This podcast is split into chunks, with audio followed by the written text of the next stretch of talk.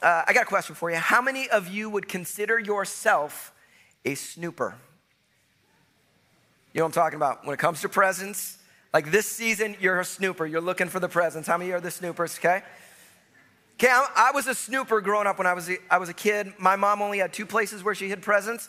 It was under the bed and the back of this closet, and I saw every present. I was an amazing a- actor. You, I probably got Oscars. I should have gotten Oscars for some of the acting jobs I did, some of the biggest presents. Like, oh, I had no idea. I knew every present that I ever got. But there's some of you that are next level, and my wife is next level when it comes. She wasn't a snooper, she's what's known as a rewrapper. she would go down, find a present, unwrap them, find out what it is, and then rewrap the gift. Did anybody actually do that, or is my wife the only one? There's a couple that are fessing up, that's fine. That seems like way too much work to me. Um, but, but we all have different ways that we go about these things. But whether you're a snooper or a rewrapper, Christmas would come and it's time to open presents. And there's one thing that every kid believes when they are choosing which present to open, and it's this bigger is better, right? When you're a kid, bigger is better. It doesn't matter. We believe in our hearts, like there's a dirt bike in that box, right? There's a pony in that big box. There's something amazing. Usually it's something stupid like luggage, but we have this belief in our heart. And, and because of that, it affects the way we behave, it affects the decisions we make. Your beliefs affect your behavior. And this is especially true when it comes to God. What you believe about God affects how you relate to God. And this morning, we are going to confront a lie that, if we're honest, many of us believe and we struggle with. And my prayer is that as we see the truth in this passage, that God's gonna set us free and that we will see why this Christmas story is so beautiful and can be so relevant in our lives today. If you've got your Bibles, would you turn with me to Matthew chapter 1? Matthew chapter 1. And as you're turning there, would you stand with me across the room as we're going to read our primary text this morning?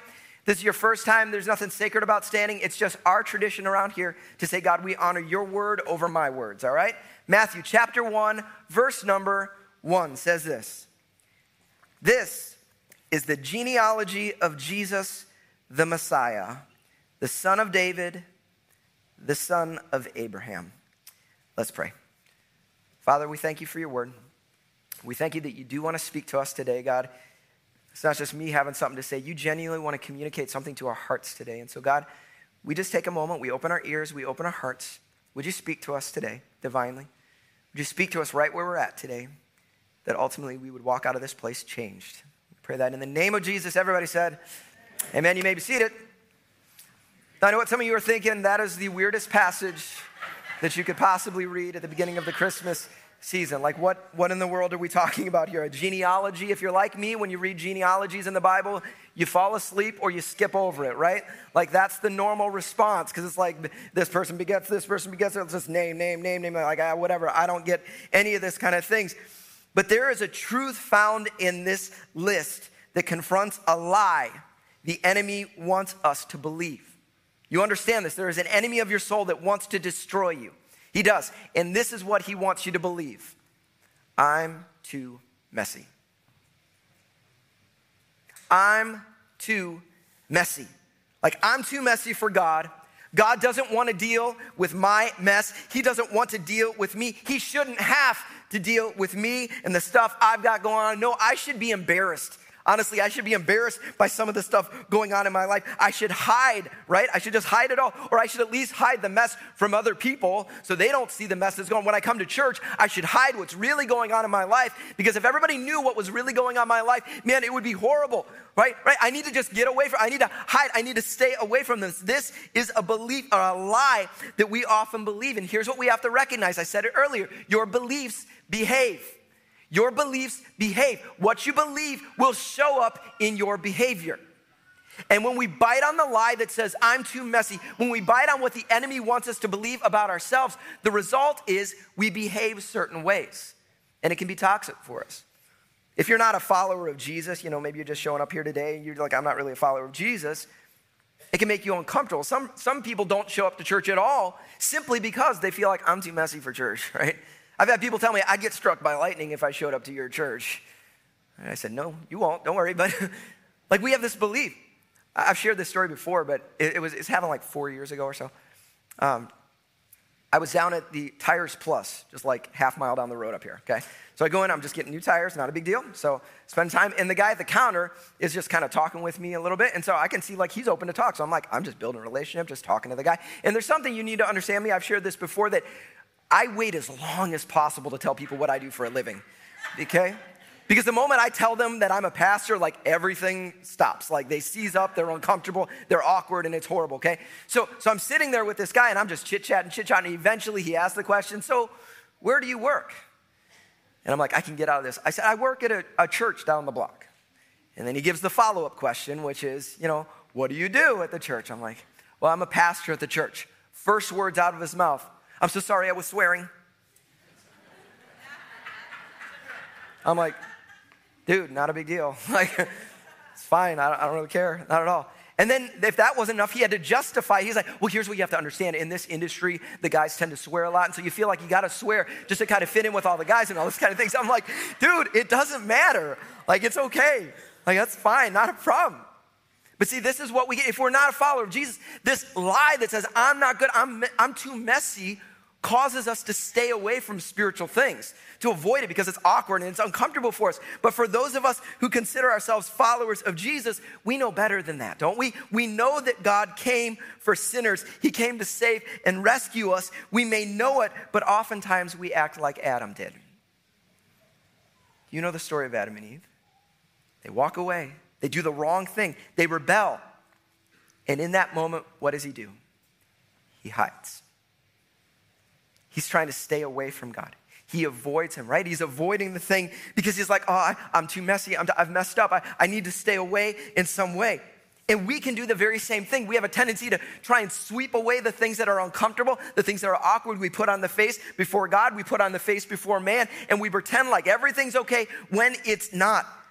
We avoid we avoid spiritual things. We don't even pray about certain things because we're embarrassed by those things. You see, our belief that says, I'm too messy, and listening to the lies of the enemy that say, I'm too messy, leads us to behave differently. It affects how we relate to God and to others.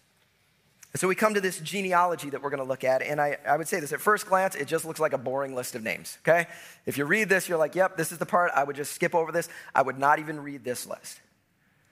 But when you read through it, you recognize this is a list of kind of the who's who when it comes to scripture. Like there's a bunch of big heavy hitters in this list. And, and if, if you did read it, maybe you're like, well, this is just a list of amazing people. This is awesome. Wow, these amazing spiritual people of faith, the pillars of faith. But when you dig into the text, you understand there's more going on in the story. And it reveals a different story. So what I want to do is I, we're not going to go through every character here. But I want to go through a few of the characters that we see in this genealogy, and I think you're going to see something that's a little bit different because this great list of faith begins with a man that many of us know the name of, right? Three faiths begin with his name, Abraham, right? Abraham. And you're like, oh, the man of faith. We understand the story. If you're not sure what happens in Genesis chapter 12, God comes to a man named Abraham. He's an old dude. He's got no kids. He says, listen, I'm going to make you into a great nation. I'm going to call you out. I'm going to send you from where you are. I'm going to send you to another land, and it's going to be amazing. I'm going to make you into this great people and this great nation. And it says that Abraham hears what God says, and he believes. And later in Scripture, it says he believed, and it was credited to him as righteousness because he trusted in what God had to say and he left everything he had and he goes to another land. You're like, man, what a man of faith. And people get up and preach sermons about Abraham and his courage, right? And the faith of this man who would leave everything to go to this distant land. He didn't even know where he's going. Hebrews chapter 11 talks about this man of faith. You go a couple verses later, though, in Genesis chapter 12. It says that, that he and his wife head to a land in, into Egypt, okay? And Abraham married a hottie, okay? It doesn't say it specifically in scripture, but she's a hottie. That's what she, she's a good looking woman, okay? And he knows that. And so what does he do? He says, listen, if we go into the land and you're my wife, they're gonna kill me to try and get you. Okay, so tell everybody that I'm your brother. Okay, so they go into the land and she tells everybody that he's my brother, whatever. And Pharaoh sees this hottie of a wife and brings her into his courts. But then a plague goes on to Pharaoh. And so Pharaoh goes to Abraham. He's like, What are you doing? Why did you say that this was your sister? Why didn't you tell me this was your wife? He's like, Well, I was afraid that you would hurt me. Such a man of courage. this great man of faith acting like a coward, right? See, this is the line of Jesus.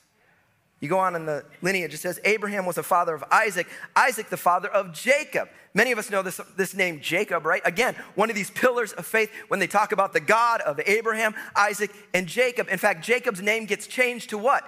Israel.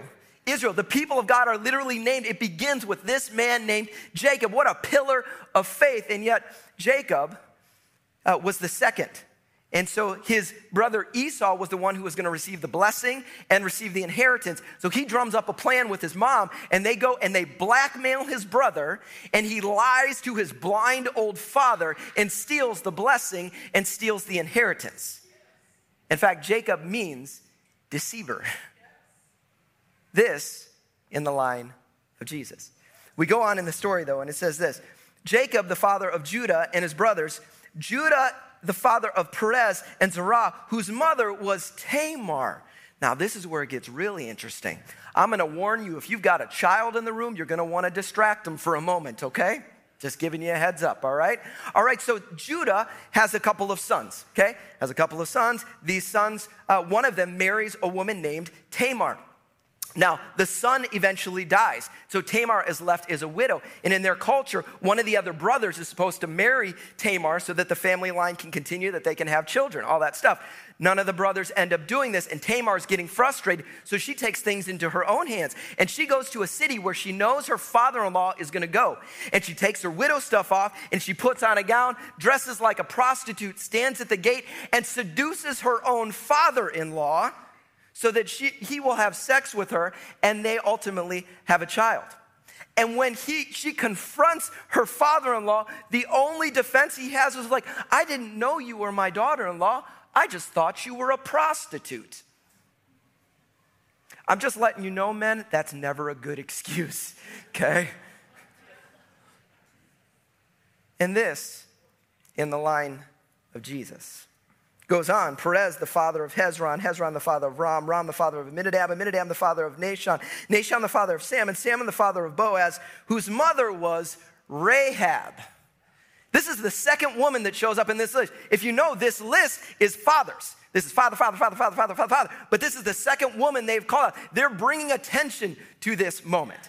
Now, who is Rahab? Rahab, an amazing woman of faith. You see her in Hebrews chapter 11 talking about this amazing woman of faith. She was in Jericho when the Israelites came in and she trusted in the God of Abraham, Isaac, and Jacob. And she decided to help the Israelites in this whole thing, right? This amazing woman, who was she? A Canaanite prostitute in the line of Jesus. You go on, Boaz, the father of Obed, whose mother was Ruth, Obed, the father of Jesse, and Jesse, the father of King David. Now you get to this point in the list, you're like, yes, all right, this is a good one, right? We've got David, a man after God's own heart, the man who killed Goliath, the man who wrote so much of the book of Psalms.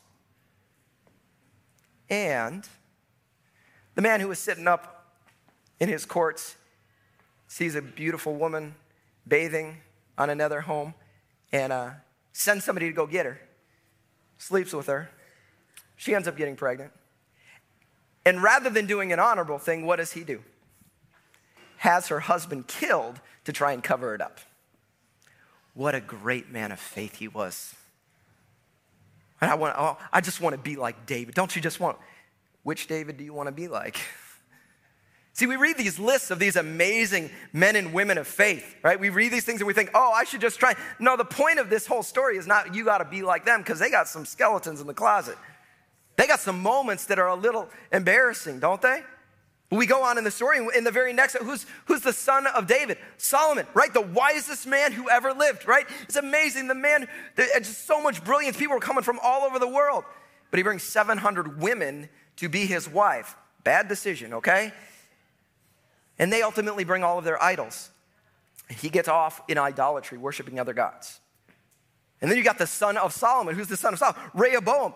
He gets the entire kingdom, this unified kingdom. And in a matter of two or three days, the entire kingdom is split. Why? Because he's so arrogant and selfish and thinks he knows everything. And you get another, you can read this list, name after name after name. Just people are crazy. Some of these are messy. Some of these are just ugly. It's like disgusting. It's uncomfortable. It's awkward. It's weird. It's just wrong. But all of it is messy. And this is why I love scripture so much because it doesn't gloss over the mess. When you read scripture, you will see the good, the bad, and the ugly. You get all of it here. And why would this be in here?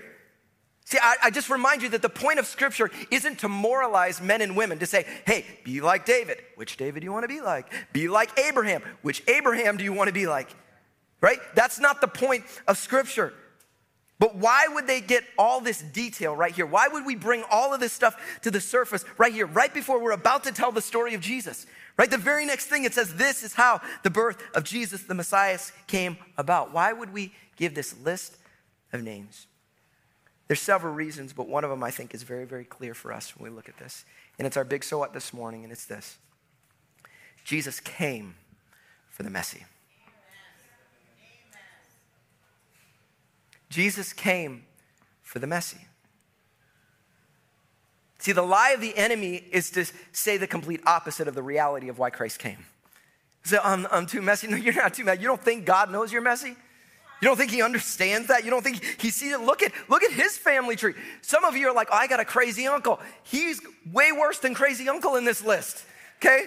There's some gross stuff in this list. There's some just wrong stuff in this list. He understands it. This list is a train wreck, but this points to scripture. This points to the reality of why he came. He came to save and to rescue those who are lost. He came because every one of us desperately needs a savior. It doesn't matter if you've walked in the door for the first time this morning, or it doesn't matter if you've been serving Jesus for 50 years. You are in desperate need of a savior, just like I am.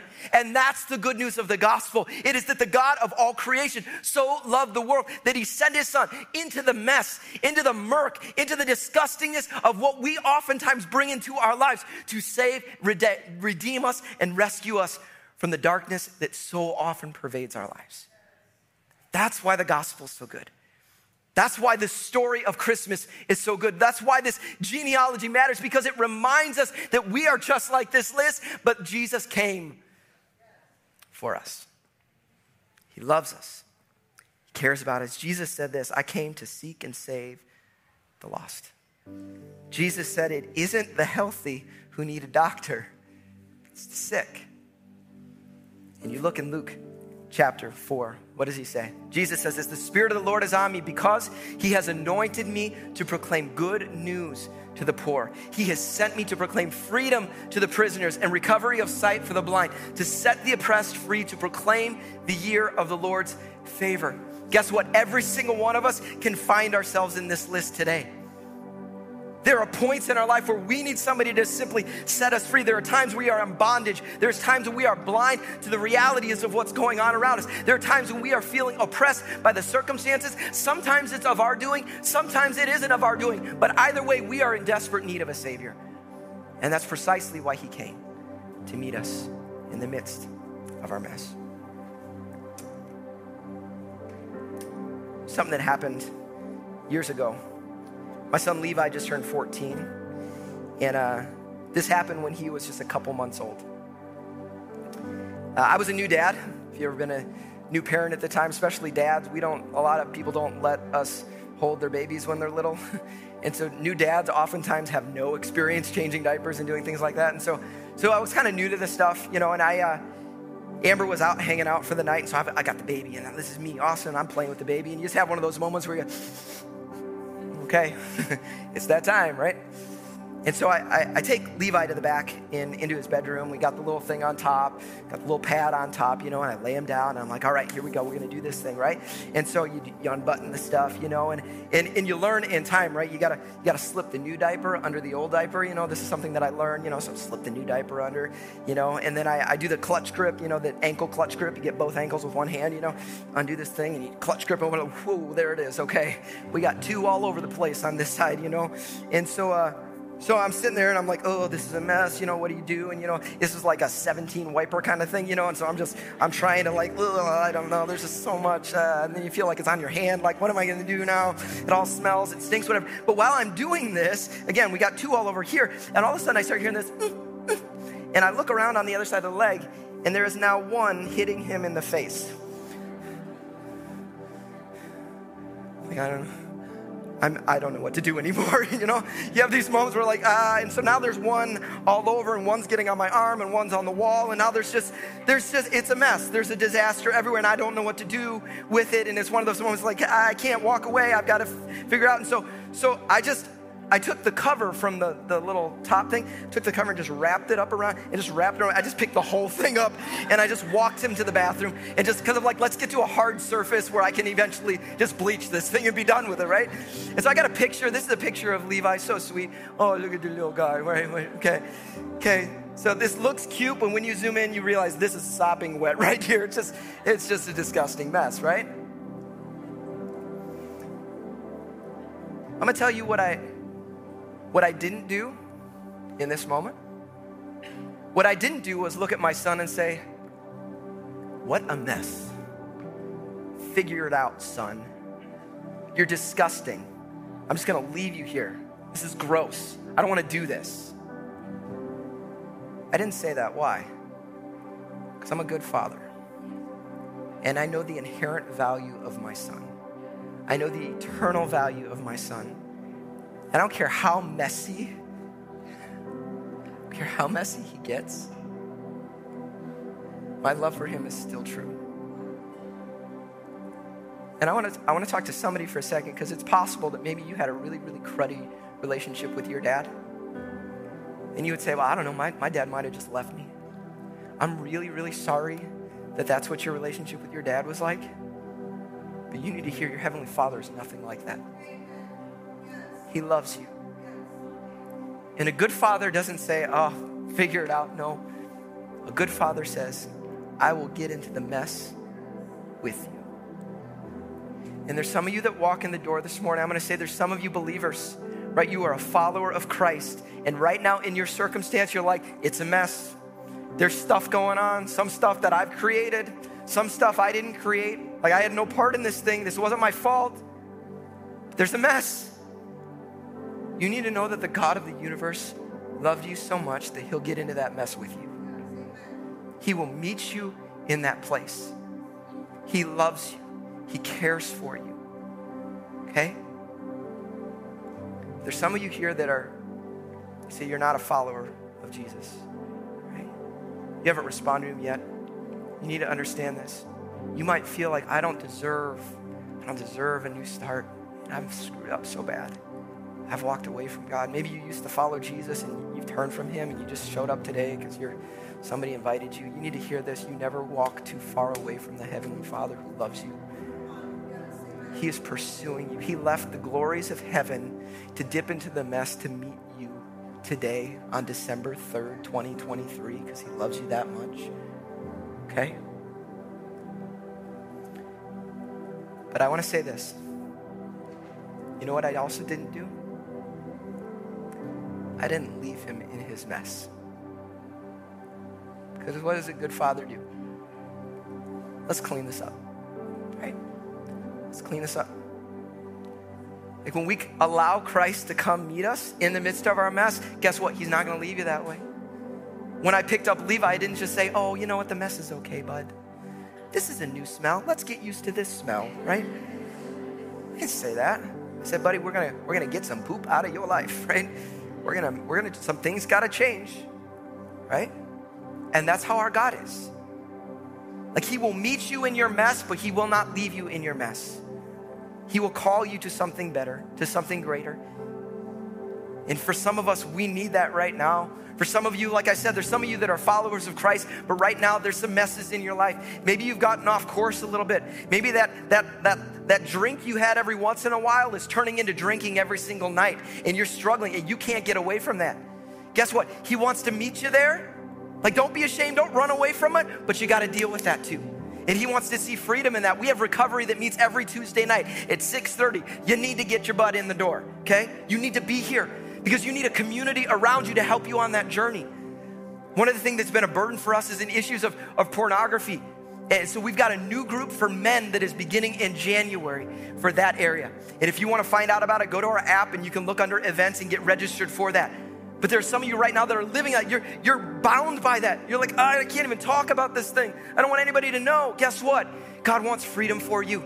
He will meet you there. He will set you free. But you have to be allow Him to be a part of that. Okay? But there are so many other situations. You've got marriage situations where you've just been avoiding. There have been challenges going on where you're just like, I don't want to talk about it. I don't want to be. Listen, the God of the universe wants to meet you there. He wants to bring freedom.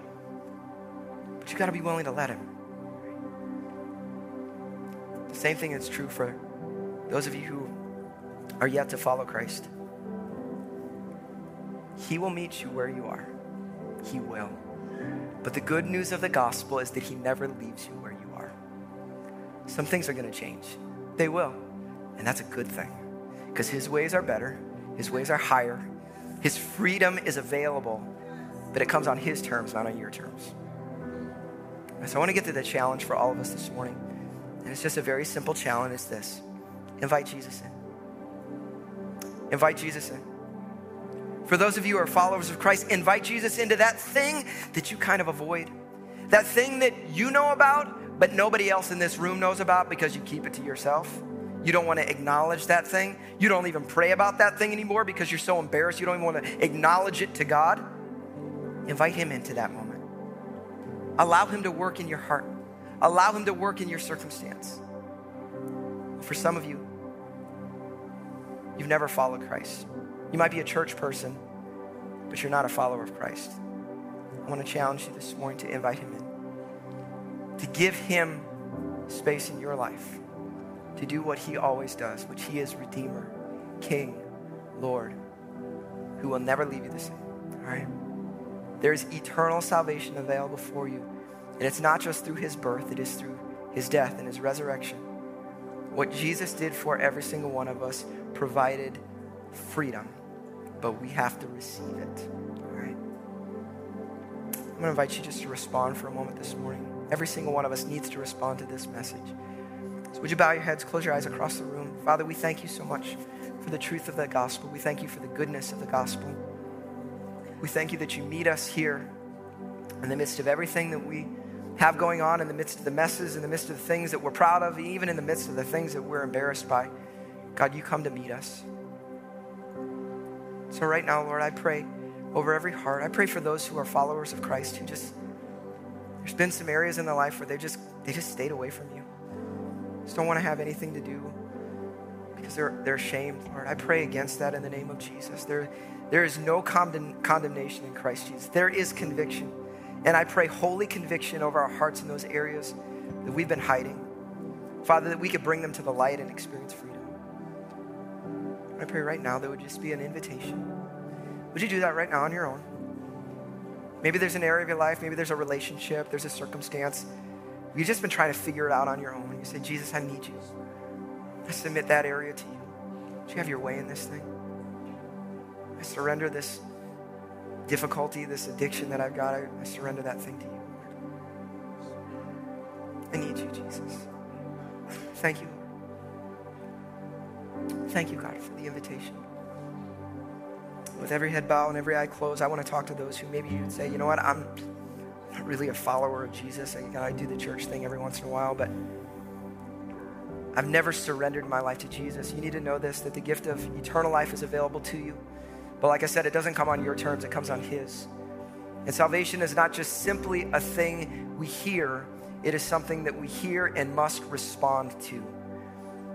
And so, by simply coming to Jesus and recognizing his death and his resurrection and saying, Christ, I, I believe in you and I submit my life to you, when you take that step, you get to receive the gift of eternal life that begins today but lasts for eternity. And if you are here this morning and you need to respond to Jesus, you would say, Man, if I were to die today, I do not know that I would spend eternity Jesus. And you want to respond to Him this morning, I'm going to give you an opportunity to do that with every head bowed and every eye closed. If that's you, this could be your moment of salvation day. I'm going to invite you as an act of faith to say yes, Jesus, by simply lifting your hand and saying, Yes, I need Jesus today. I want to respond to Jesus today. Give a moment to do that if that's you. Thank you, Jesus. Thank you, Lord. Thank you, Lord. Thank you, Lord. If you're with us online, I encourage you to respond as well. I'm going to give space to do that. Thank you, Jesus. That's you responding this morning, I encourage you to pray in your own heart as I pray. Jesus, thank you so much for your goodness and your faithfulness. Thank you for your love. Thank you that you pursue me. Jesus, I admit that I am a sinner that needs saving, but I believe in Jesus that he died and he rose again. I believe that he is Lord of all, and I, and I ask for forgiveness of my sin, and I surrender my life to Jesus. Pray that you would help me to live for you, to live courageously for you, to honor you in all that I am, Lord. Thank you, Jesus.